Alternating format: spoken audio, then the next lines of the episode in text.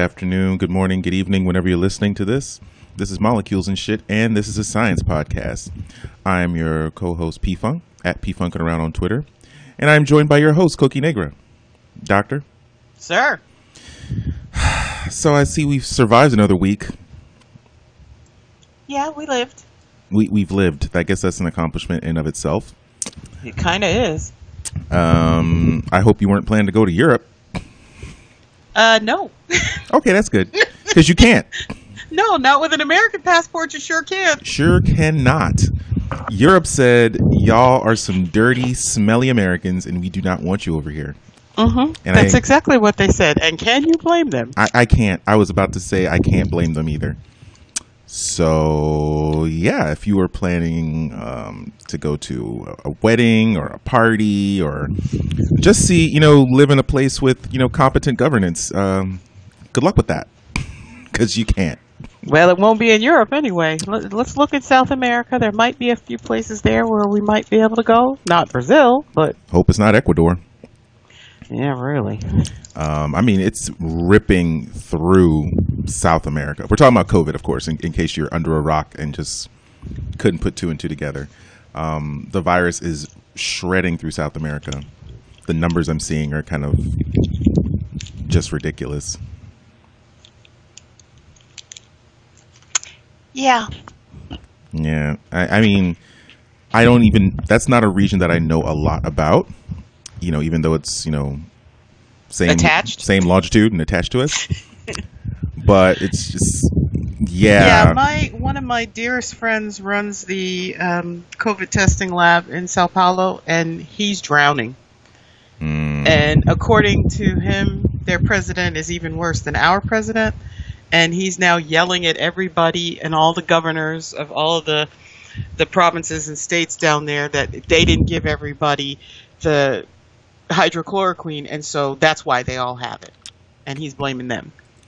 yeah, we act- actually had a story on uh, chloroquine because it's reared its ugly head once again. So we'll actually be Yep. talking about that further in the show. Okay. But uh, yeah, on yet another week where I consider more and more that maybe I should just not be living here. Nobody's gonna take us. I I I have to try. Like I'm not even talking about like changing citizenship or anything like that. I'm just talking about not living here. Because between like local government, like if you hit depending on what state you live in, your governor don't care about you, your mayor don't care about you, your president don't care about you. Uh yeah, it's just everyone is trying to kill you at once. It's it's the strangest thing and, and there seems to be no consequences for them. Well, the thing would be to get your ass out and vote, and not just when it's the presidential election. I mean, these people get into office either because you don't vote or you voted for them. And that's the thing that I realized early on into this administration. I'm like, I have so much venom and hatred for this guy, for this dude in the White House and his staff. But really, what I should be mad at is the people at his rallies. That's mm-hmm. they're really the problem, honestly. Them and the quiet ones who stay home but still vote for him. Uh, I just, yeah, I, I don't This know. This is half our country. They, well, one third of our country. No, it's about 40%. His support is at its lowest it's ever been, and it's at 40%. That's depressing. Yep. Okay, let's move on. You heard me right. 40%. But, uh, yeah, okay. So, COVID is still ripping through the country. We'll have stories on that, but there is, there are other aspects of science. Um, so I guess we can talk about those. Hopefully, um, it's not too depressing as well. But one thing I saw that's a little depressing um, black women scientists are missing from textbooks. Tell me you're not really surprised by that. I tell you, I'm only surprised by the extent. And usually, when I read these kind of stories, I'm like, "Yep, I knew that," and then I see the numbers, I'm like, "Holy shit!" That's where it gets me. It's like I I know people are bad, and then when I see someone do something extre- extraordinarily bad, I'm like, "Oh, but not I, that's not what I meant." So, U.S. biology textbooks highlighted seven men for every woman scientist. That's just across the board men of every color, women of every color. And black women were not represented a single time in any of the works analyzed. Uh huh. So, if you don't have a, a black uh, woman who's a professor or STEM teacher and you go through all these science courses and you read all these textbooks, in your mind, there are no black science, black women scientists. Well, that's the way I went through school, so none of this is surprising to me.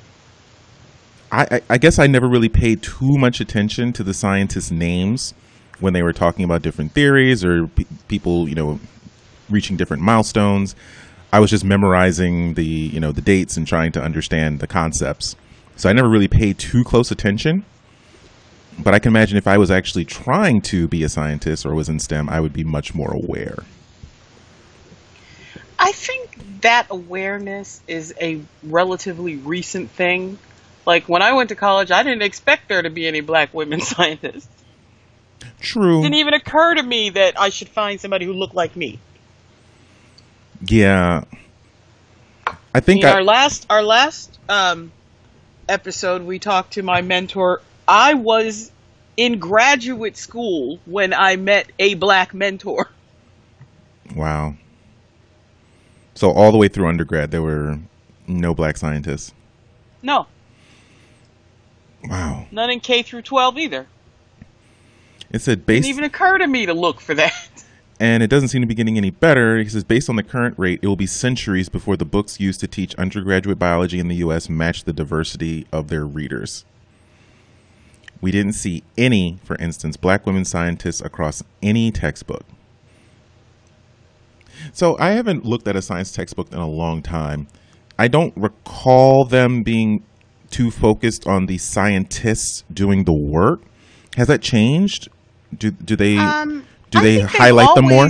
They've always included um, whoever came up with uh, whatever breakthrough there was. hmm So, you know, there was always Gregor Mendel, and there was always Mhm. a picture of him hmm dressed as a, a, a priest or a brother or whatever. Like, I think it was a bishop. hmm but there were always um, photos of these scientists here and there. I mean, Watson and Crick were very easy to recognize. hmm And I think it's fair that somebody who's done that kind of seminal work should wind up in the textbook.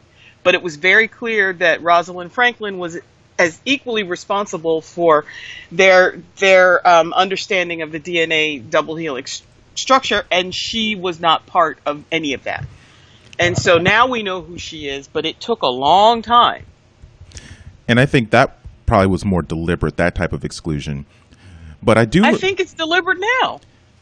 Well, I do recall like when I what the people I do remember from science books, like you mentioned Watson and Crick, they were usually in black and white. I don't recall them highlighting anyone from like say the last thirty years.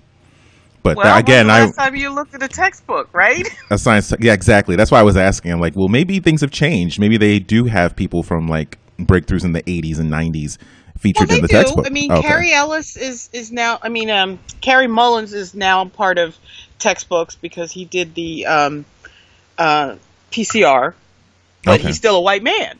Mm, So I okay. mean, they do come up with with you know as as there are breakthroughs, people who are involved in those are are usually included. But I think the problem is more the pipeline that people who get to do that kind of work are not our kind of people. Mm. Do you can you think of top of mind? Are there any black women scientists that you think are would be in the running or should be in the running to be included or featured in a textbook? Yeah, I think it. I think it really depends on the area. I think there are lots of people who could be included in maybe aerospace. Mm, I know okay. several biologists, but I don't know that they are worthy of a textbook. Got you. So it so might, yeah, you know, it's okay. not. I think. I think to get into, especially a K through twelve textbook, I think once you get to college, there is more diversity in some of the books. But I'm not sure what kind of. She said it says here that um, it's undergraduate biology, Mhm. And I mean it's been a long time since I tried to look at an undergraduate biology textbook. Right. Um, but I recall there being some women. I mean, especially in my field, the um, clinical laboratory sciences is based on um, women. It's it's almost like nursing. It's it's mm. it's very hmm. skewed towards female. Um, and I can't say that the textbooks are full of pictures of women or minorities, but they're written by women and minorities. Okay. So, so, like the textbook that I have a chapter in, the the editor is, I believe, she's Filipina. Um, and so I'm in it. There are a bunch of other people in it, but there are no pictures of us in it. So I think maybe authors are diversifying appropriately, but maybe as far as being involved in seminal work, do you think it's just a matter of time? I think it's partially a matter of time. Um, I think there are a lot of Asian scientists who have done some amazing stuff, but you don't see their pictures. Mm. Sort of CRISPR. CRISPR is more or less what all all of the um, advances that we see with CRISPR tend to be from Asian scientists and Asian American scientists. Um, not everybody, of course, but every time I pick up a book, it's it's some or a, a, a manuscript, it's somebody from either from China or a Chinese American scientist here. Um, so I think you know the seminal work is coming, but those kinds of things are not that common. You know, not everybody comes up with PCR. Okay. Not everybody comes up with CRISPR. Right. Um, and so there were so many years where we weren't in the space. I think it's going to take time. I, but I also think the other thing is your work gets devalued if you're not a white man. Right. We talked about that uh, a couple episodes back with the funding for mm-hmm. different like branches of science or different fields in, in biology. Certain things are valued more, and people who want to study, I think, uh, like trends in urban environments, it usually it's hard for them to find funding. Yeah, I so think I think the to. the topic is also weighted. Mm. You know what is important and what isn't important, and that's because the gatekeepers tend to not view that stuff as important. Mm. So it, it, so, it sounds like maybe this isn't like hopeless. This is just a really bad report card for where we are. I I would even say it was a bad report card. I would say this is a C, maybe a C minus. It's not an F. But they said zero. That's that's you can't get more F than that. Okay, so all right. So tell me the black woman scientist you think should be featured in a textbook. I don't know because there's none in my textbook. How would I learn about her? I mean, I know several people, but like I said, when we're talking about these seminal events, even I don't know a whole lot of people like that. Mm, and okay. part of it is, you know, maybe they don't get the chance. Part of it is, you know, we're we're running 50 years behind. I mean, yeah, the structural things P- we talked about. Yeah. Yeah, PCR came around in the 1980s. We didn't oh. get into the space until the 1980s. Okay. All right. I, I mean, there have always been black women scientists, but you know, coming up with PCR, that's a one in a million even for a white guy. Okay. Because I think we've we've established that when you see numbers skewed like this, it's never an accident. So to me, it, it, we should be looking closely at those numbers to, to kind of gauge effort in that area. So I guess, like you said, we'll just have to. It's a matter of time. We'll have to wait another decade and see, you know, what the landscape looks like in and the it's textbook. more complicated than just hey we didn't have any you know. Right. Hmm okay. I'm still side-eyeing it but I, I, hear you. I see a couple of people who are in the field now who might wind up in a few of these and that's cool. Okay well that's good. But not yet. Well that's something to look forward to at least. All right. Um Okay, and a bit of non-depressing, just interesting news. Um, graduate programs have been dropping the online version of the GRE. So, as we know, with COVID, there was a lot of adjustments that needed to be made. Um, standardized testing centers closed, and the GRE, the general, uh, the exam that is required for admission to many U.S. graduate schools, uh, went online. So, educational testing services, which you know. Um, offers the GRE, completely revamped its delivery model. so that aspiring graduate students can test from the safety of home. Sounds good, right? Everyone sits at home. Everyone takes the test. Um, what was the first thing? The first thing I thought of. Let, let me see. What was the first thing that crossed your mind when you heard about GRE testing at home? First, Yeah. they'll try to cheat. Yes. That okay. That was the first thing I thought of. I'm like, I mean, how are they going to keep them from cheating? But as I read, Although it's kind of hard to cheat on the. GRE. yes, because it's um, they're not asking you questions like dates and you know who did what, or asking you to cite a law. They're asking you to work through a problem. So that's much something that's much more difficult to Google.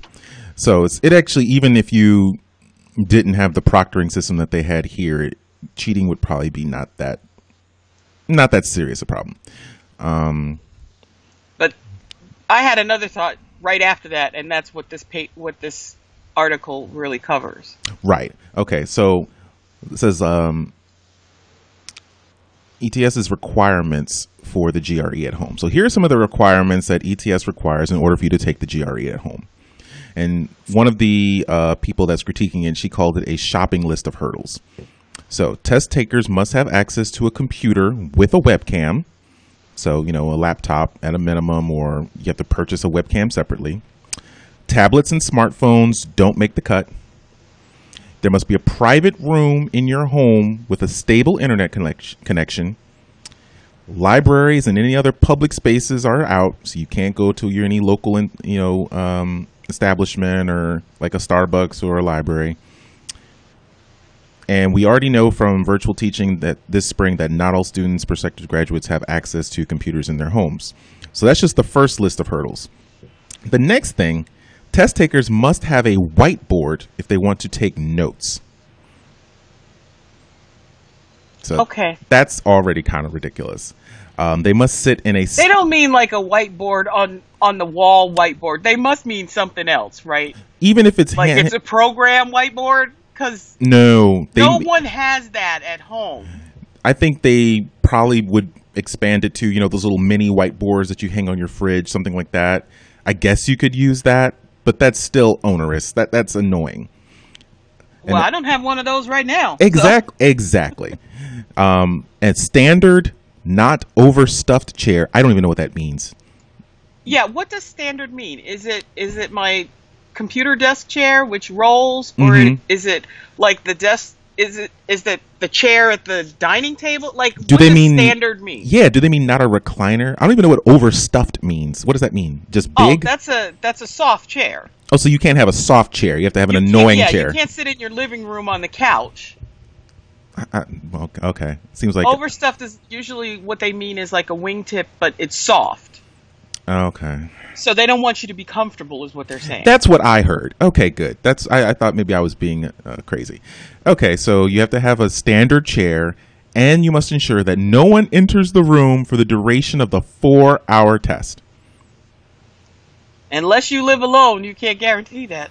All right. So if let's just say you are an only child and you and your parents live in a two-bedroom apartment. I, I guess that would be the. Yeah, I was that. I, I guess you might have access to all these things. Uh, no, because we've actually done this show when I was at home, and my mother was walking through the room, talking and carrying on like I wasn't doing anything. There is no way I could shut her up for four hours and keep her out of the room. Yeah, and I, I no way. do they invalidate your results if you violate any of these, or yeah, I, I don't know that it already. So just from jump, just the beginning of the article, I'm like, ugh, this is already a mess. They probably should just get rid of this, and then it got worse. So uh, Natasha Hodges, one of the students um, who signed up to take the GRE, she signed up for a slot in June. It was canceled, of course, because of COVID and she ran into problems when she couldn't install the proctoring software on her Apple laptop. So they already have proctoring software. Okay, so that makes sure that you're not cheating. That's good. Okay. But not if you can't load it. Exactly. So the software is janky. Uh, other test takers reported problems on test day. Uh, one prospective student who lives in the Philippines, keep in mind this is just for graduate school, these going to be international students. The stability of their internet is going to vary wildly. And uh, she said that her experience was a nightmare. She had connection and technical issues, makes sense. Uh, delayed her start time by 90 minutes, and so she was not in the right mindset when she started to take the actual test. Another test taker, uh, Madi Maligo, I'm noticing a lot of women, says her test went fine, but that the proctoring exp- experience was nerve wracking and anxiety inducing. She had expected to see her proctor on the screen, but when she started the test, she was unnerved to discover that he could see her, but she couldn't see him. He kept calling me sweetheart, which definitely felt a little bit condescending. That's so creepy. That, uh, I don't know why. So there's someone watching you for four hours that you can't see. As a woman, I could say that that is unnerving. That's that's a little strange. They're looking in your room. Yeah, I don't know why they. And so, from some ac- academic, I don't think that's everybody. I think that's him. Oh yes, I'm sure. Well, I, I don't know. It could be the software. The the software may be where if the connection isn't strong enough or isn't stable enough, it may prioritize uh, the camera of the the test taker rather than the camera of the proctor. You know that it could be that, but I don't know. That's just my my theory. Um, for some academic departments, especially those that were already questioning the value of the GRE, uh, these test taking requirements were kind of the tipping point. Uh, one of them decided to temporarily suspend requiring GRE scores. Other departments have decided to forego the GRE for good. So you taught a lot of graduate students, I um, did. I ran a graduate program. and you took the GRE at one point. Yes. What is the your? whole time I was running the program, and before and after. oh, you had to take it yourself. I took it as a student. I required it as a faculty member. Ah, My graduate students. So how do you think that is as a measuring stick? Do you think it's it's schools are better served uh, with the GRE requirement? Do you think it served its purpose and maybe it's time to move on? What are your thoughts? I think just like the SAT, it is it is a good marker for how the students will do the first year. Okay, the first year, got Uh, it. yeah, I mean that's that's literally it. Um, the same with the SATs, and you know I I understand all the issues like uh, these standardized tests are are absolutely culturally biased. If you're middle class and white, you're going to do better than if you aren't. hmm Um, but you have to have some basis for evaluating people. hmm And every time I looked at the GRE and said, oh, that's not that important, lost the student. What do you mean? I mean, they flunked out, lost the student. Really? Mm-hmm. So anytime you looked past the GRE score, which would have been subpar, you Or said, just at the borderline of what I wanted to see, Mhm. you know, I would bring in those students as, uh, I guess, conditional. You know, if you, you get through the first semester and your GPA is all right, you'll, you know, turn over into a full time student Mm-hmm. um, every time I slid the bar too low, I lost the student. wow, okay. So they they do have value, but they have value in a limited way. Okay, so what do you think might be a better solution? Because it sounds like schools are just thinking, okay, this is too burdensome, burdensome for the students, and it's not a good measuring stick right now anymore. Because it's it, really the, the the whole testing experience has changed now. So maybe even the test scores aren't even going to give us the information we want. So Right, What- right. I think it's it. You know, I don't know. This is this is an unusual situation. Um, and I still think you you've got to have something objective. Mhm. because when you when you look at you can look at the letters that people send and they're always glowing and he's so wonderful and you know she's fantastic um, you can look at the gpa which basically shows you that they did well as an undergraduate. You know there's a cutoff for that. Again every time i decided i wanted a 3.1 but i would go with the 2.95 lost student. So there's there's reasons to have to have these these benchmarks. Mm. um, but I find that, you know, some people are just bad test takers. hmm I don't, like, I understand that, but I'm a good test taker. So for me, it's like, what? Do you? So, what do you think the GRE actually tests that is providing the the value? By that, do you think that it shows that a student is able to um, study a problem in this in, in this instance the test, study and prepare for that problem and then execute, or do you think it's a, just a test of knowledge? How do you? What, Oh, it's it's definitely more than a test of knowledge. I mean, it, there is a test of knowledge in, involved in it, but you know, you're not supposed to talk about the GRE after you've taken the GRE. But I can tell you that some of the, the questions I got, I can still remember. Mm. I took the GRE in the 1980s. Oh, okay. Um, so I think it, it does adequately show whether or not you're you're thi- you can think through the problems correctly. hmm Um, but I think the subject exams actually they what they do is measure what you actually know.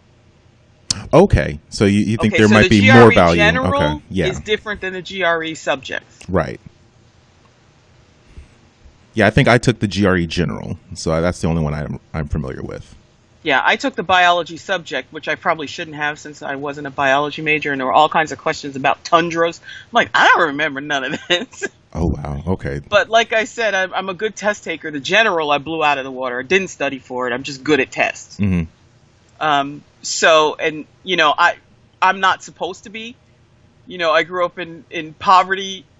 I'm African American. Like, I'm not supposed to be able to take these tests. hmm So I think, you know, that made me look a hell of a lot better. And I would hate to deny someone the ability to show me what they can do by taking that. Okay. So, what do you think they should do? Schools and the the, the test proctors. Well, I don't care about ETS because they suck. Okay. I mean, when I took the SATs, they sent me a letter and said, "Are you sure you don't want us to re to re uh, calculate your scores because we think you know?" They basically told me you did too well. really? So yes, did you ever see that movie Stand and Deliver? No. It's about some East LA kids who the the teacher, his name was Jaime Escalante, he decides to teach them calculus, Mhm. and they take the calculus AP exam because they're going to try to go to college. Okay. and they do so well that the ETS sends out people to find out how they cheated. Oh wow. Yeah, you should watch that movie sometime. It's called Stand and Deliver. Anyway, I remember seeing that movie and being furious because I got a letter from from ETS basically saying, you know, with your background and your school and everything, we think your score might be wrong. I. So they don't even stand by their own tests. That's insane. What's the? Why are we paying you all this money then? You say that your test is supposed to measure certain things. Some people take the test. It's they get a score. I don't understand. Well, because I wasn't middle class white and I wasn't supposed to do that well. Yes, but they don't have a vested interest in the demographics. They have a vested interest Yes, in the score. How- They they figure that with the they can they know where you went to school. okay. They know wh- what your zip code is, Okay. and they know what the numbers are supposed to be in that area. Okay. And that's a whole other issue because obviously they're just setting you up to fail. Oh, that's a poor kid. Nobody. Yeah, we don't have to educate them. They're not doing anything. They're not going anywhere. Got you. But if you have outliers, why would you assume that they're because black people don't do it right. Obviously, we have to cheat. I couldn't possibly be as smart as I am. oh, okay? Couldn't possibly. Okay, I now I'm on I'm on board with fuck ETS. So what? so what? What do you think we should do then, other than burn know. them all? I really don't know. I Hmm. hope this goes back to a place where you can t- actually take a regular test and all that. But you know, I I can't tell you that. Hmm. Yeah. So I mean, th- this is just sucks overall. Like, if you were a high school graduate in 2020, it, you, th- Yeah, you're fucked. Shit, everything is just fucked. You didn't get Yep. prom, you didn't get graduation, you don't get freshman orientation. You may be paying full price for work at home, for school at home. The first time you may lay eyes on your actual campus may be your junior year, possibly. Yeah, maybe. I and then all of the like connections and social meetings and your first drunken whatever that's all not happening because you're just staying Yeah, at that's home not now. strictly part of education, however. that's it's not part of your academic education. That is a But that is I a learning experience. I i will stand by that Yeah, I do think though a lot of those, you know, sort of group projects where you learn how to work in a team. right So when you get a job, you know, you know how to do that. All of Mm-hmm. that stuff is missing, and that is a problem. yeah and also you know, like I, i, said can't think about how many times I've needed a lab partner, you know, over the course of my education, or you know, dealt with with other people in the classroom, which you know you just don't do now. And I think also maybe it was just me, but I think one of the things I learned in college, it, well, not learned in college per se, is just you build confidence in your own thought process.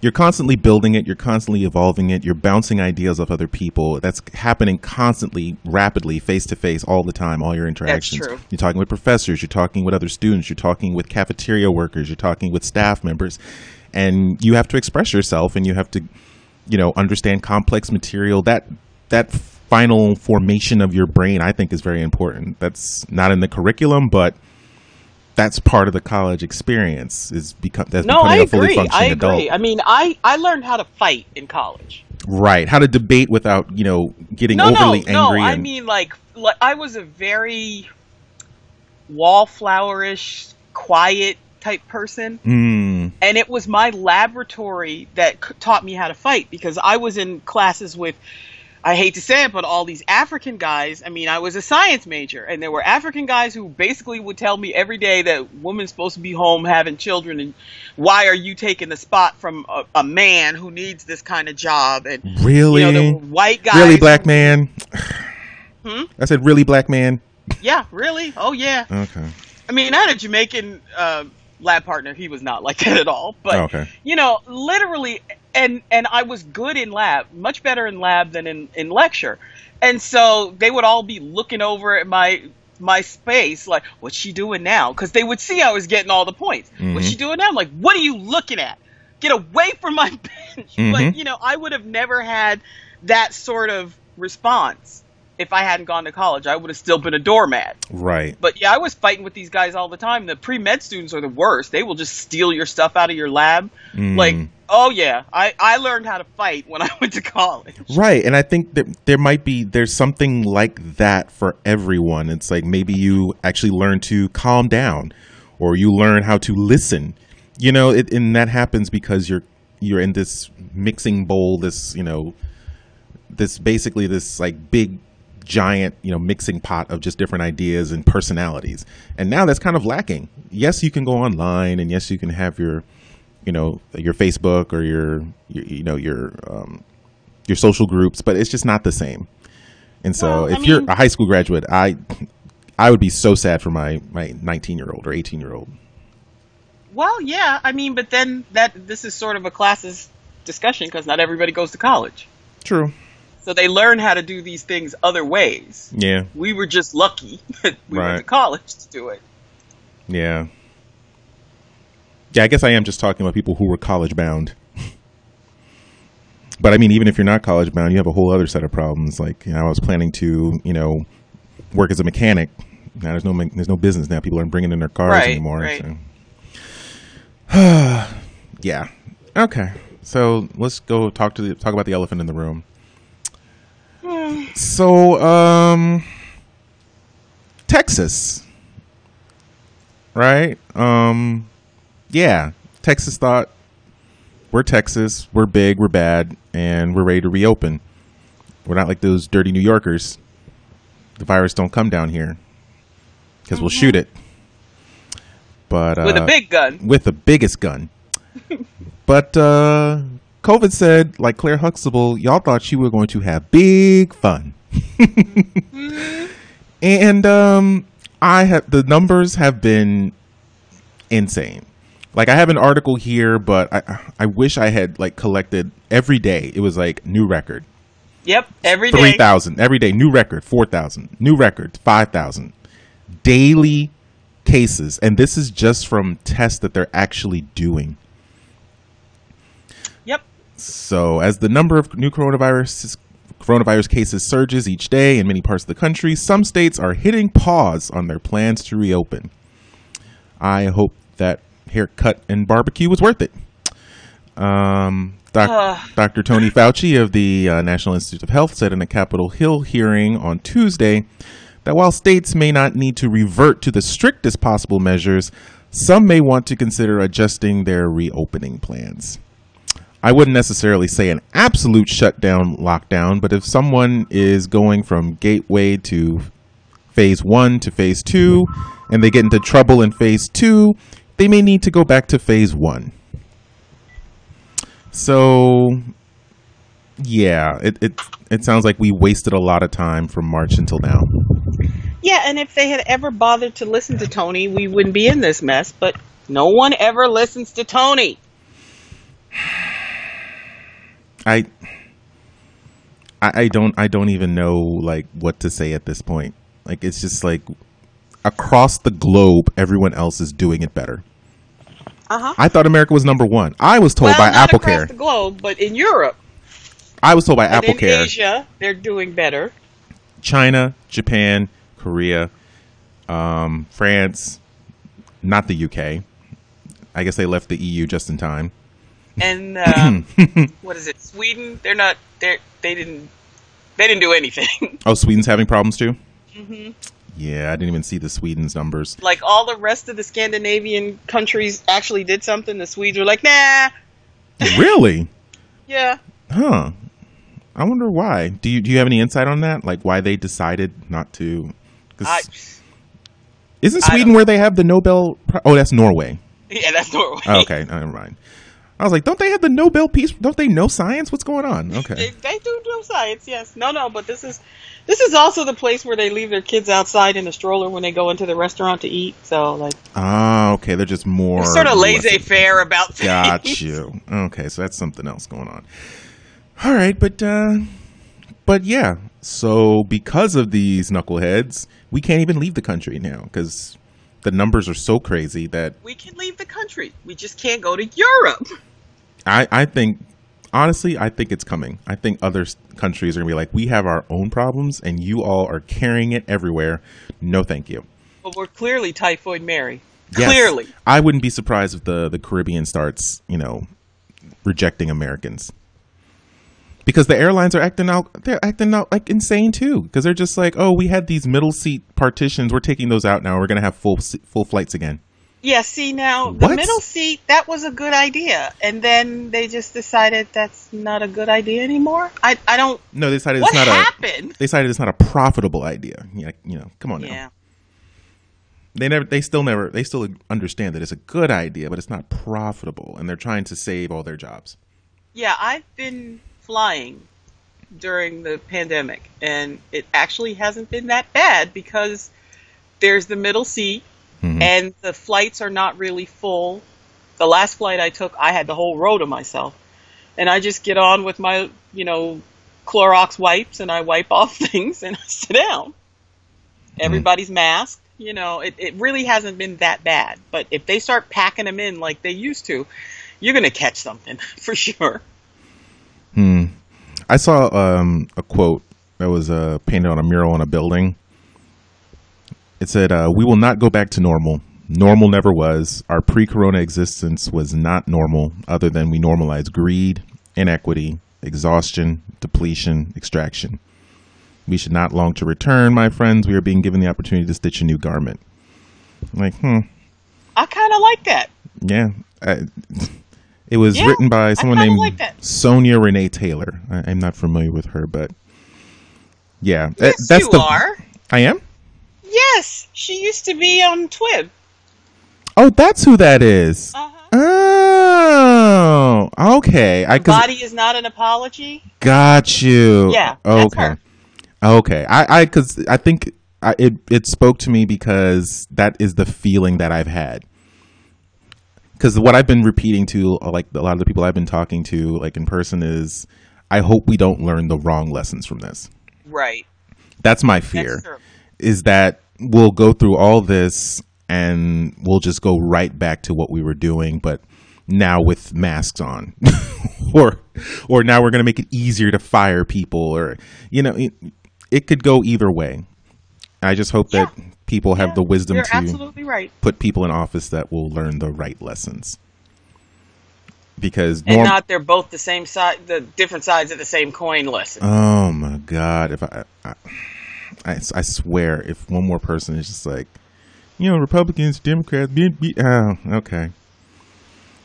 Like, Mm-hmm. did, did you see that footage of that? Uh, they had a video of a black woman who was trying to lecture these um, white protesters because she was just like, "Well, Democrats are actually the racist ones," you know, using that old, that oh old- my God. that old nutmeg. Uh, But she went through the whole speech. It's like it's like five minutes. It's just like, oh, okay, Now you know I didn't listen to that. No way. yeah, but I'd still be spitting if I it'd be had. it'd be your own people. It'd be your own. Sometimes. Sometimes it'd be your own people. But yeah, so Texas and uh, Florida. It says the pandemic is not over. We are still in the middle of the first wave. That's the Nevada governor Steve Sisolak on Wednesday. Uh, due to the data and time needed for evaluation of contract tracing, contact tracing, and impacts in his in this new phase covering directive, any discussion of entering phase three will be tabled. So a lot of states had these phased reopenings, and now they're all kind of taking going back one phase, I guess, is, as a first step to try to control the numbers. But uh, when was the Tulsa rally? That was Oh, one. That was, that, was, Uh, that was seven days ago. It's right? all, yeah, it's been like eight days. No, it's been seven. Seven. It was the twentieth. Mm-hmm. So uh, And then he went somewhere else too. he did, but you know, I just think Arizona? Was it Arizona? I just think it's funny that 14 days from his Tulsa rally will be guess what? July 4th. Oh. Yeah. Oh. So I hope if you were a nurse or a doctor and you were planning on having a fireworks extravaganza, yeah, Yeah, I. There are already some states that are talking about their ICU beds are full. mm, I just don't get it. why they're full? No, why they can't understand that you need to stay your ass at home because the ICU beds are already full. Mm-hmm. Mm-hmm. Stay home so you don't catch it and you don't give it to grandma. That's my favorite. Just don't give it to grandma. I I think it's partially we're fighting with um, psychology. I'm not sure if that's the right term. I just feel like humans are not able to keep a constant. They're not able to keep constantly vigilant of a singular threat for this long. I don't think we've ever had to do that. Maybe in war, possibly. Yeah, we've had to do it before. but just but even not but even then probably not since Vietnam. But even then, people struggle to find normalcy in the midst of that. You know what I mean? Well, but that's normal, right? I mean, right. you should have problems adjusting. But no, I I remember enough of the end of Vietnam that people were paying attention. But Mm. that's been a long time. Yeah. You know, once the draft ended, I think, you know, that's when we stopped thinking about that sort of thing. Uh, did you, by any chance, see any of the um, the footage from that Florida town hall, or not town hall? Maybe it was a board meeting where they brought in Are the. you talking about that woman of color who that one? yes, she is one of them. Okay, I saw her and that was the last I could stand. What you- did I miss? Do you want to play it on the show? Is it that bad? Have how much of it have you heard? Just her. About one minute of her, and I went, nope, I can't. Okay. Yeah, so that, let me just put let me just play some of this and hopefully it goes through the microphone, but it's just like this it's a cornucopia of various people spouting bullshit. But let me see if I if this will come through. Okay. Uh, one second.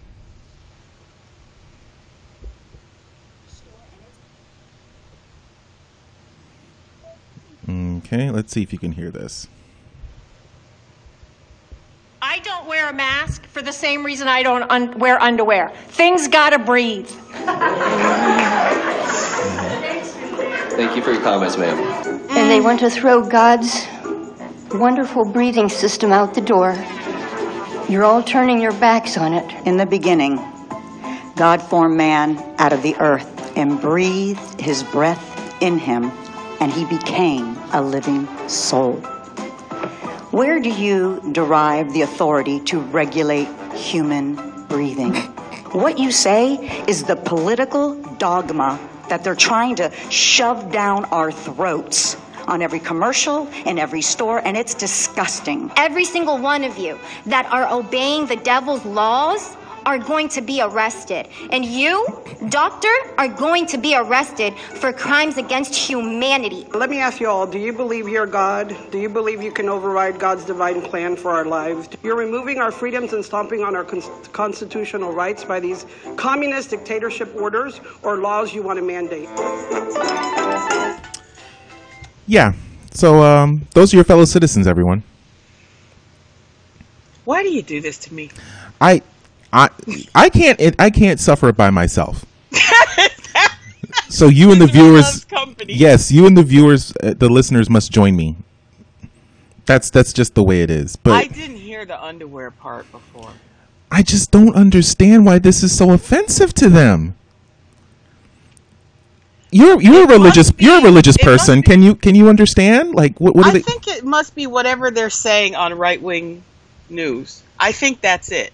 Because who gets up in the morning and says they want me to wear a mask so I can protect grandma and somehow that becomes my freedoms are limited? Your freedom to die and kill other people? Like I don't And and you know what's funny? Each one of them, none of them are wearing a mask, of course. They're spitting into this microphone, just frothing at the mouth, and they're all touching and talking into the same microphone. Somebody's gonna come home with it. I guarantee you, one of them got it. And that's always they, they've been a, a raft of stories where people are just like, this person organized such and such anti-mask rally. This person posted about, you know, COVID being fake, and now they're sick in the hospital.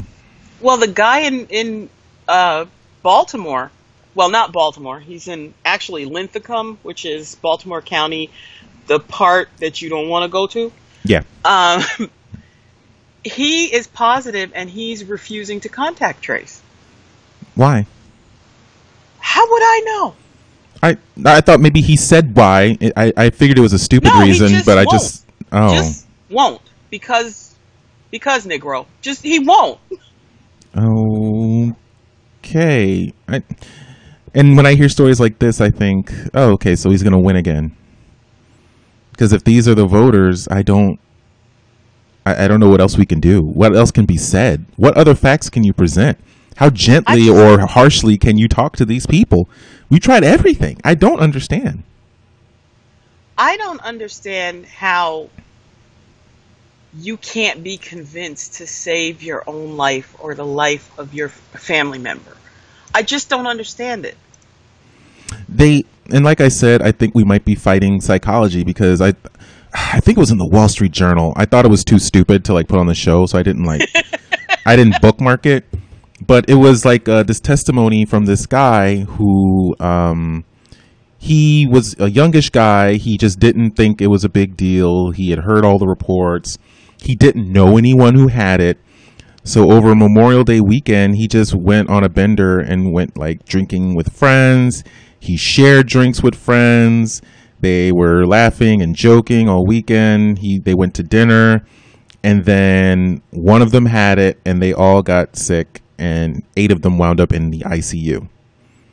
And now he's just like, "Oh yeah, I totally I just I didn't think it would happen to me. I, I didn't wear a mask. You know, I didn't know anyone who had it. So I just figured, you know, it's not that big a deal or it's not near me.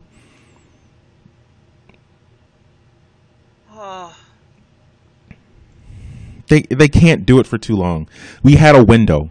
Like I keep going back to that. We had a window where everyone, whether they believed it or not, was willing to buck up for a couple weeks and just hunker down to let it pass, to you know flatten the curve.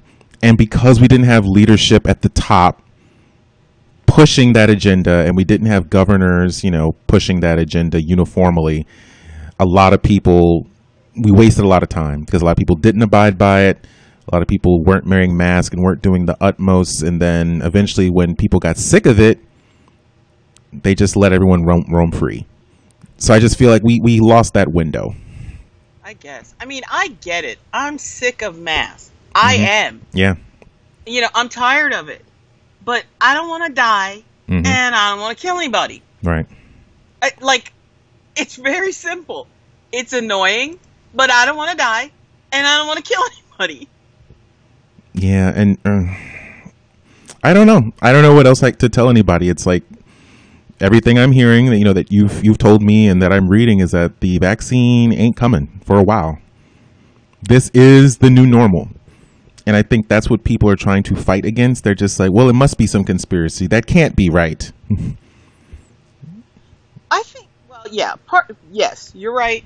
But I think part of the problem is that we just don't understand what vaccine development is. No. And nobody is supposed to do that. Mhm. I only know it because I worked in a center where they did it.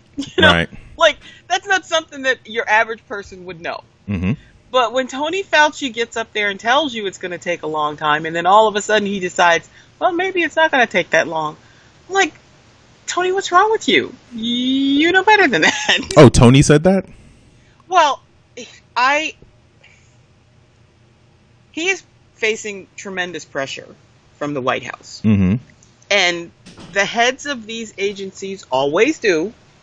Um, I think the, the Trump administration has all but ruined CDC. Oh. And then mean? they're trying to make everything CDC's fault. Oh, okay. Um, so, and I think, you know, Tony is good at this. He's been in his position since the 80s. Like, I don't understand the National Institutes of Allergy and Infectious Disease without Tony at the helm. Hmm. That's how long he's been there. From the time I was in college, that's how long he's been there. And he's good at negotiating these things. I think they're breaking him. And if he breaks, if he says, I have had enough of this, I'm old, I can retire, I don't have to put up with this bullshit, we are in trouble. And I guess that's the compromise that he made is that I'll just promise the vaccine sooner. I think one, he is a scientist and he gets excited about his stuff and they're what they're trying what his group is working on is an RNA vaccine. That means they put the RNA in and the RNA produces the proteins and then your body reacts to the proteins. Okay. Um I'm old fashioned, I prefer protein vaccines. Mm-hmm. Um, I don't know how effective this is going to be. I know they're ready to go the minute they they get the data, but as I've said, I've I've been in meetings with Tony for almost ten years now, and he's been promising um, a universal flu vaccine for that whole ten years, and we still don't have it. Based on this same RNA uh, method. No, not based on the same thing, but just vaccine development is not always a straight line. Yeah, that's and we have a hundred year head start with influenza that we don't have with SARS-CoV-2. A hundred years. and I always make sure when I talk to like family and I tell them it's like, yeah, you know, I've been talking to, you know, people who are scientists and they're like a vaccine is like a year plus away. And that I always give the caveat and that's if everything goes smoothly. Yep. So I'm just telling I've been telling everyone it's just like you need to be making decisions based on this being the new normal for at least 2 years. I don't know that this will take two years as the normal. Right? So more people are going to get it. We're going to have herd immunity. Mhm. Um, it's not going to be this bad for two years. Yeah, but It's it's this I time. mean, how you feel about it is different than how it is. you know? what I'm saying is make your plans based on this being the new normal for two years because, for example, a year from today, where do you anticipate we'll be? Well, I expect that many more people will have caught it and we, we will have more of a herd immunity than we have. Right? When you have an emerging infectious disease, nobody, I mean, nobody is immune to it. Nobody has antibodies. It's brand new for everybody. It's Mhm. like when you're a baby. Everything is brand new. Mhm. But after a while, you you build up a response, and I mean, even in New York, what they were finding is a lot of people had antibodies that hadn't known that they were sick. That's the that's part of the problem with this stupid. I I hate SARS-CoV-2. She's a whole bitch, and I hate her. hmm Um, but you know, most of the people who get it really are not symptomatic. Right. So a year from now, there are going to be some people with antibodies. So that's going to slow down the transmission rate. hmm But what we don't know is how long those antibodies will last. Right. So that's one thing. We don't know if you, for for example, will you be able to catch it again a year later? We don't know that, right? We don't know that. I have ideas, but we don't know that.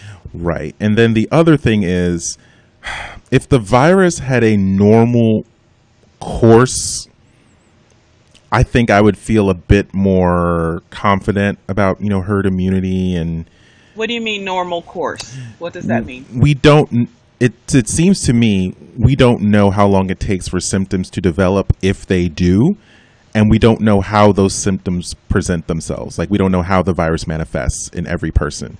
So you could be the person who is asymptomatic for 4 or 5 days and then have a stroke. You could be the person who just has blue toes and then it just goes away.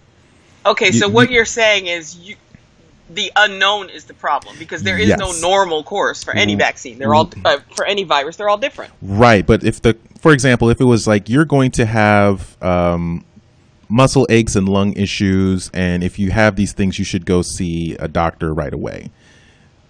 That'd be one thing, but it could if when the fact that you could be asymptomatic and then you could just literally just not be able to breathe the next and be in an ICU. That's what makes it more frightening and where unless there's a vaccine, I don't feel comfortable like just going back to normal.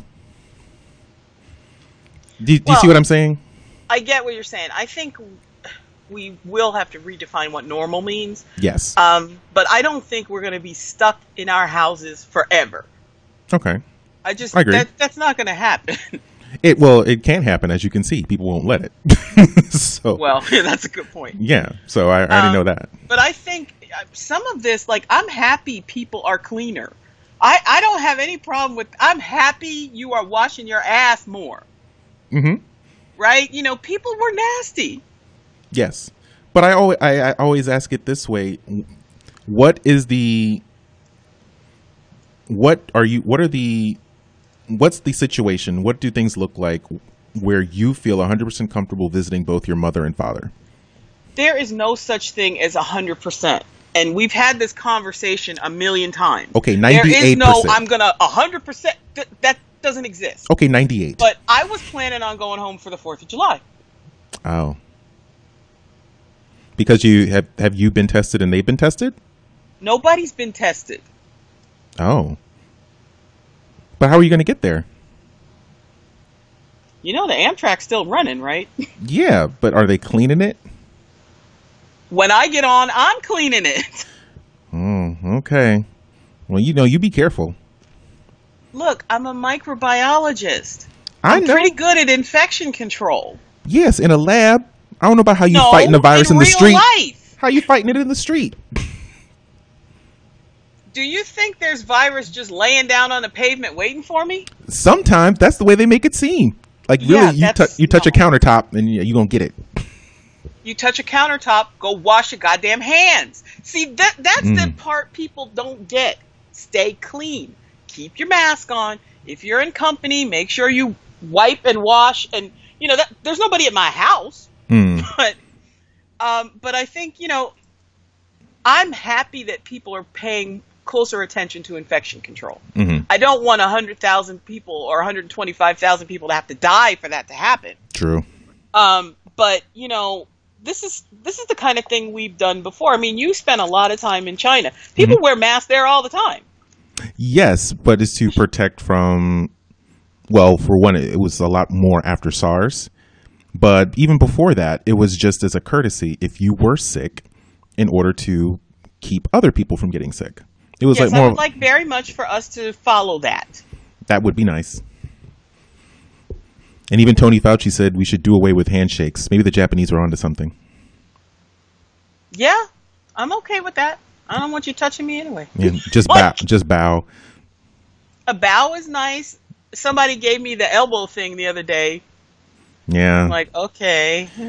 I mean, I a little don't. awkward. We have to figure out a better way to do it, but okay. Yeah, but when's the next time like you see a friend and you hug them? Well, I hugged my cousin's wife a couple weeks ago, so Mm. And did you, did you spray yourself immediately after? no, Hmm. I did not. Yeah, I, I don't. I don't I mean, know. I, I think there's there's a middle road between I'm not doing anything and I'm scared to do everything. hmm You, there's a middle road you got to find. Right, and I think that that middle road takes. Maybe it comes easier if you have lab experience. You know, sterile process is just kind of second nature almost. But it takes a lot of mental bandwidth to kind wash your to, hands? No, no, to be that clean consistently, like to not touch your face when you go out, when you pick up your coffee, to you know sterilize your hands because you don't know when you touched the door or if you touched, you know, the box with the straws or what have you. Those kinds of things. You, you, to, yeah, I think that's a little bit overkill. I really do. Mm. I, I don't know. I mean, if Pick I up your coffee, go where you're going, wash your hands. I mean, I I I I, ca- I want people to take this seriously. But I don't want you to think that it's out there. It's gonna get me. I'm gonna die. I can't Right. do anything. That's not healthy either. yes, but I think that may be what we need because in Florida they don't got none of that. Yeah, but you can't base everything on who's crazy in Florida. No, no. Okay, so what I'm saying is because there are idiots out there who aren't doing anything, it makes it seem like you have to do more to protect yourself. You see, like see what I mean? Like you talked about the middle road because there are idiots on the far left side of the road. You have to move now further to the right side of the road to be safe. Yes, but you don't have to run off the road and drive in the ditch and it, like like there's a difference. Yes, you must make some adjustments. Like when you go to the supermarket, you have a mask on, you wipe off everything. That's a normal adjustment. Coming in in a beekeeper suit is probably too much. Well, um, I you know what I feel better in a beekeeper suit, to be honest. I, I would. I, I think I just I would be more comfortable and I would be more engaging. I would touch things. Being in a beekeeper suit actually sounds very comforting. now that I I'm done with you. Really, you would if you had a beekeeper suit, you'd be like, nah, I don't want to wear that. no, I would not wear it. Mm, One, I've been around bees. That shit is horrible. all right, fine. You've never been in a beekeeper suit, right? No, I haven't. Yeah. All right, fine. well, clearly, you know, we've solved it, you know, just on this podcast because now uh, the president plans to cut federal support for COVID nineteen testing sites. Uh huh. There we go. All right, it's it's solved, everyone. Just while we were talking, it got solved. Um. We don't need to test no more. The White House confirmed on Wednesday it will no longer fund 13 testing sites, including seven in Texas, despite the state reporting record highs in the number of coronavirus cases.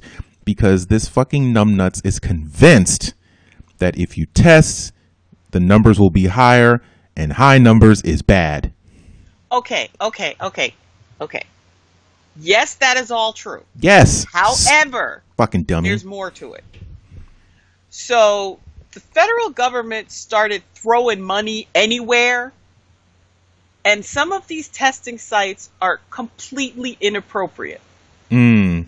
For example, So there was a site, there was at least one site in Utah, and I know this because there not only was was there a lot of um, coverage of it on the I think it was the Salt Lake Salt Lake Tribune. hmm Um, a lot of the public health directors are quitting or getting fired because they're complaining about these government sites where, and it, it might as well be Liz the scammer. What do you mean? They don't know anything about the testing. I know for a fact that somebody in DC went to one of these, you know, fly by night. The government gave us money, drive in, get your, your test. And the person put the test on on the dashboard of the car. It was 90 degrees that day. The test won't work. Like you actually need people who know how to do testing to fucking do testing. Okay. And so some of these people, I'm glad they're not getting any money. Okay. What are the? Do you know some of the major perpetrators of like the fly by nights or the, or is it just random people? I think it's random. Oh. Okay. I'll have to look up the one in Utah, but Because my uh, first question is, how do you distinguish as a layperson, like whether this is a established, you know, proper professional I don't testing think site? there's or- any way for you to know unless you go on like one of the government websites where they're listed. oh, Um, but that's not easy to find. It was. It's not even easy for me to find. oh, oh, that's a problem. Okay. Yeah, it's absolutely. So yeah, um, Because I there's a I think Inova the um that hospital network in uh, Inova. in- yeah Inova in Virginia they have testing sites. I mean I would yeah, assume but that they're Inova is definitely not a fly by night. okay. So maybe then if it's a proper hospital, you can assume that it's properly done testing with Well, but, in, professionals. but Inova Fairfax, I mean, Inova is a name that you actually know. hmm But like, this is a. Um, there was this place called Test Utah, Okay. uh, and basically the public health lab director said she's not taking anything. She's not sending anything there. She's not getting supplies there because these people um, are fly by night. Okay. And so she'd been there for eight years. And I say this, her name is Robyn Atkinson Dunn. She was on a committee that I used to work with. I know her personally. There is no way on earth that she would have said, I'm not sending anything there because they don't know what they're doing unless it was true. Hmm. Okay. So, you know, there are these these groups that get this money. I mean, the way the money was flying out of the door, it was even, you know, we all know that the big companies got money and regular people didn't get money for being out of work during COVID. Yeah, and dead so people got no one. oversight for anything. There's a lot there was no oversight for a lot of these labs. Yeah. Dead people got 1.5 billion dollars. So Yeah, but Yeah. we don't know if they cashed anything yet. no, but I mean, some of them may be accounts. You know, checking accounts. It may be direct deposit. I don't know what the rules are for getting that back, but Yeah, but what I'm saying is, you know, I'm I yes, Trump is a jerk, but there needed to be some oversight on some of these laboratories. Okay. So then this is actually good news. I don't know if it's good or bad. I'm just saying that there's more than one way to look at what happened. And you know how much I hate him. Mm-hmm. But I'm just wondering and you know, so the way the the the article says, you know, like they cut federal support, but we don't know what that actually means. You know, one of the problems was that the regular laboratories that already exist didn't have the capacity for these things. Now they've gotten to the point where they're they have the capacity. So there isn't a real reason for us to have these fly by nights who are basically making money but not delivering good test results. Mm-hmm. So, I mean, there it's always more complicated than it sounds. Okay. And as you know, I really hate Trump, and I'm sure some of this is about him trying to pretend that these don't exist, but some of it is there were some problems with a lot of these labs. Okay. All right. So then, what about the ending the coronavirus emergency? Uh, yeah.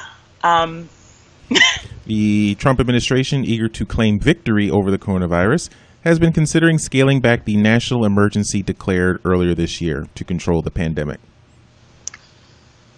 Yeah, that's going to be a problem. Okay. Well, what would happen if she did that? Um, so the emergency declaration allows a lot of things to happen. Um, one of those things are the emergency use authorizations for a lot of these tests Mhm. and some of the drugs. If the emergency goes away, um, we got to have a problem with the testing. Hmm. That sounds bad. It's very bad. Okay. Uh-huh. So should very we bad. should we be panicking? Honestly, I don't think he'll be able to do it. Wait, really? He declared if he declared the emergency, I would think he can undeclare the emergency, right? I think right now he doesn't need another member of the administration walking off and talking to the press. Mm, So I think politically he's not going to be able to do it. And every single laboratory science organization, most of the Democrats in both houses, some of the Republicans are all worried because they're all over 70 years old and none of them want to die. mm, I think he he floated that to see what everybody would say. And what he got back was, Are you crazy? So I think, you know, when when he does the um, when he decides to do this, the Medicaid money goes away. Um, those new people that they hired all lose their jobs who are running te- like I just feel like he might try it, but I don't think he's going to be able to get away with it. I feel like your calculus would be spot on for any other president.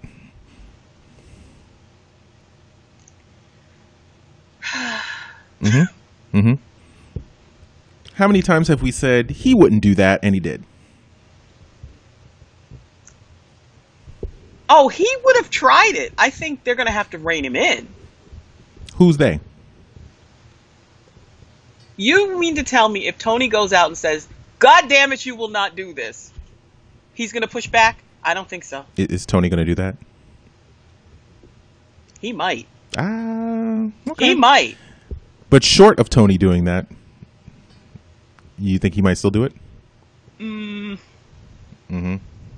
I think I, I think the negotiation is going poorly, but I think they're talking him out of it, or they're trying to. But the Eh. only way they talk him out of it is if they can figure out a way that not doing it helps him. I'm, I'm, I'm so sick of this man. See, I just need I'm so sick of him. here's here's what I need. I need Joe Biden to come out and say, "This is still a public health emergency. We still need this." I, I don't think that would do anything because still It'll get people to pay attention. Like you didn't know about this. no I didn't It, it was very quiet. that's how they do things because Yeah, they don't let the press they don't talk to the press they don't talk to anyone who would inform us is of these things. this things is why we have to get loud, and that's why I think Joe Biden should talk about it. The reason why I said it, it wouldn't make much difference is because fucking Democrats as much as I despise the Republicans fucking Democrats cannot get in lockstep to save their fucking life I think they're pretty much in lockstep when it comes to COVID nineteen. M- maybe I, I Nobody don't know. wants to die. Nobody wants to kill anybody else. Um, But if you ask them, would you vote for- it's like, would- all this money? But it's like, would you vote for Biden? They're like, "Eh, I don't know yet. Oh, okay. Yeah, but these are two different issues. Mm. I no. I think bringing bringing this to light is different than whether or not you're going to vote for Biden. I think they're all connected because if you think that government has a role in protecting public health, then I think there's a clear choice. And if you're still on the fence, then I don't know what you think. Yeah, but I, I'm not even trying to appeal to voters. I just want the press on it. Oh, you just want the press to talk about it. Yes. I, that, that's fine. You're you're pushing this further than it needs to be. No, I'm I'm saying that it, it seems recently every time Biden opens his mouth, there's just like, but he also had done this. And, okay, all right. So no one can do anything right. Except No. except Saint Bernie. Got it. Except Bernie. Yeah. yeah, Bernie did everything right. Okay. All right. Okay, last last story on this this fucking nightmare of a country. oh, actually, good news. It's not about our country. It's about another country. Um, how Brazilian scientists became ensnared in chloroquine politics.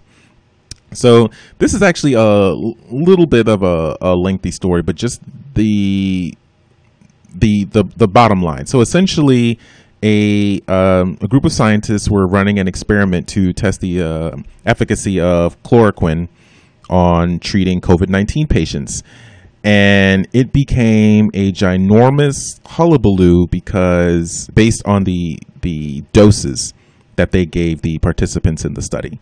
So they went with really high doses for chloroquine, which resulted in you know some people not responding and some dying. And because Really bad study. yeah, it, it, so the study may not have been good to begin with, but where it became entwined in politics is that the current president of Brazil, um, Bolsonaro, he is a big fan of chloroquine. And so he thinks that chloroquine is the answer and is going to solve all Brazil's problems with COVID 19. And so he Bigger took it than Trump. bigger than Trump. He took it as a personal offen- attack, you know, from these scientists. The scientific community is trying to give chloroquine a bad name. And so that became this avalanche of uh, articles and death threats and social media attacks. And it just devolved into this is science good or bad kind of, you know, debate, which is not healthy in, in this moment what did, what did you take from the from the article? Was there anything that stood out to you? Um, I have to say that I this study just looks crappy. Mm-hmm. Like, okay, we Is got that from- people, and we're giving them. St- were they even sick? Like, That's not explained in the article, so I, I, I'm guessing that data would be in the study itself. But the article, you know, of course, even though it's in uh, Science magazine, it's focused more on the fallout from the results, so they don't go into too much detail. Um, but essentially, it says a team led by Marcus Lacerda, a clinical researcher at the Heitor Vieira Dourado Tropical Medicine Foundation in Manaus, Brazil, published a study showing chloroquine can increase mortality in COVID 19 patients. Since then, he has been accused of poisoning the patients with a high dose of chloroquine, chlor- chloroquine just to give the drug a bad name. So, how much were they Yeah, giving them? I- the they were going to give 440 patients six. Well, half of the 440 patients they were going to give 600 milligrams of chloroquine twice a day over a 10 day period, a total of 12 grams. that is a lot of drugs. That sounds like a lot. Like, what what is um like an aspirin is what like 100 mil for each one? Uh, it depends on what kind. The baby aspirin are Mhm. eight, 81 milligrams. Mm-hmm. Big ones are, I think, like if you need one of those, I have a really bad headache kind of thing. It's 325. Okay. And they were giving 600 twice a day, every day. for- 12 grams for is 10 a days. lot of drug. exactly. And then they gave. And I don't, I'm not sure how you give chloroquine. I don't know if it's a pill or if it's IV. oh, I don't know. lot of drug. I presumed it was a pill, but what do I know? Um, the other half of the study participants received 900 milligrams for one day, followed by 450 milligrams for four days, a total of 2.7 grams, which is a lot less. I'm just going to look up what the chloroquine dosage is for malaria because it's it really looks like a lot. Yeah, and they said that uh, two of the patients from the high dose group developed dangerous cardiac cardiac arrhythmias before death, a known side effect from chloroquine. Hmm. No, it's actually it's a it that's the right thing for malaria. That's the right dose for malaria. Right. And I think so I think they also were trying to differentiate themselves. That's the way they um, they did it. They said that two trials in Germany, uh, one in, hospitalized patients and one in milder cases at home, used 3.3 grams over seven days as the maximum dose. So he he figured that they were already studying low dose treatments, And so I guess he thought, well, let me study high dose treatments at the same time because. But what I'm saying is that's the dose they give you for malaria. So it wasn't even like it's a new dose. Mm, So it was it, it's not as bad as it sounded to us. But that's I just looked up how much you get if if they know that you have a parasitic infection, and that's the same amount. So it wasn't so high that it should have been dangerous. made people worse. Except for the damn thing just doesn't work against you know COVID nineteen. Right. And then who knows what kind of compromise, you know, position the body may be in if it if you actually are sick. I don't know if you would actually react differently to the pill if you were sick versus if you were healthy. Well, I know people. Haven't you ever taken chloroquine? You've done a lot of overseas travel. I got a prescription. I never took it. Okay. Yeah, because the side effects sounded really crazy, and I just took other mosquito precautions. Yeah, So- I've heard. You know, it's not the the most fun drug to take. So Yeah, I've heard you know, with night terrors or some shit. I was like, Mm-hmm. um, how about this mosquito net though?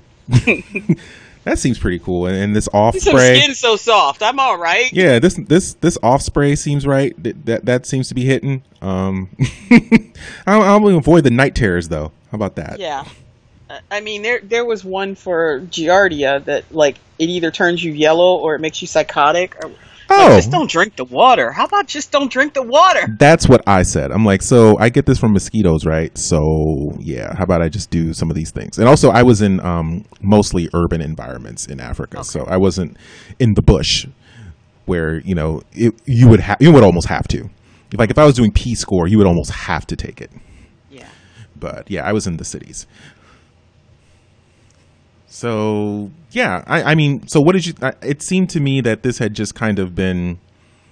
The president took it personally. I don't think the study was a great one, but I don't think he was endangering the patients or trying to disprove chloroquine. Well, maybe he was. I mean, that is what science is supposed to do. He was trying to disprove. Well, no, you're trying to figure out if it works or not. I mean, imagine, like, we're now six months into this. Mhm. These people were trying anything, throwing anything.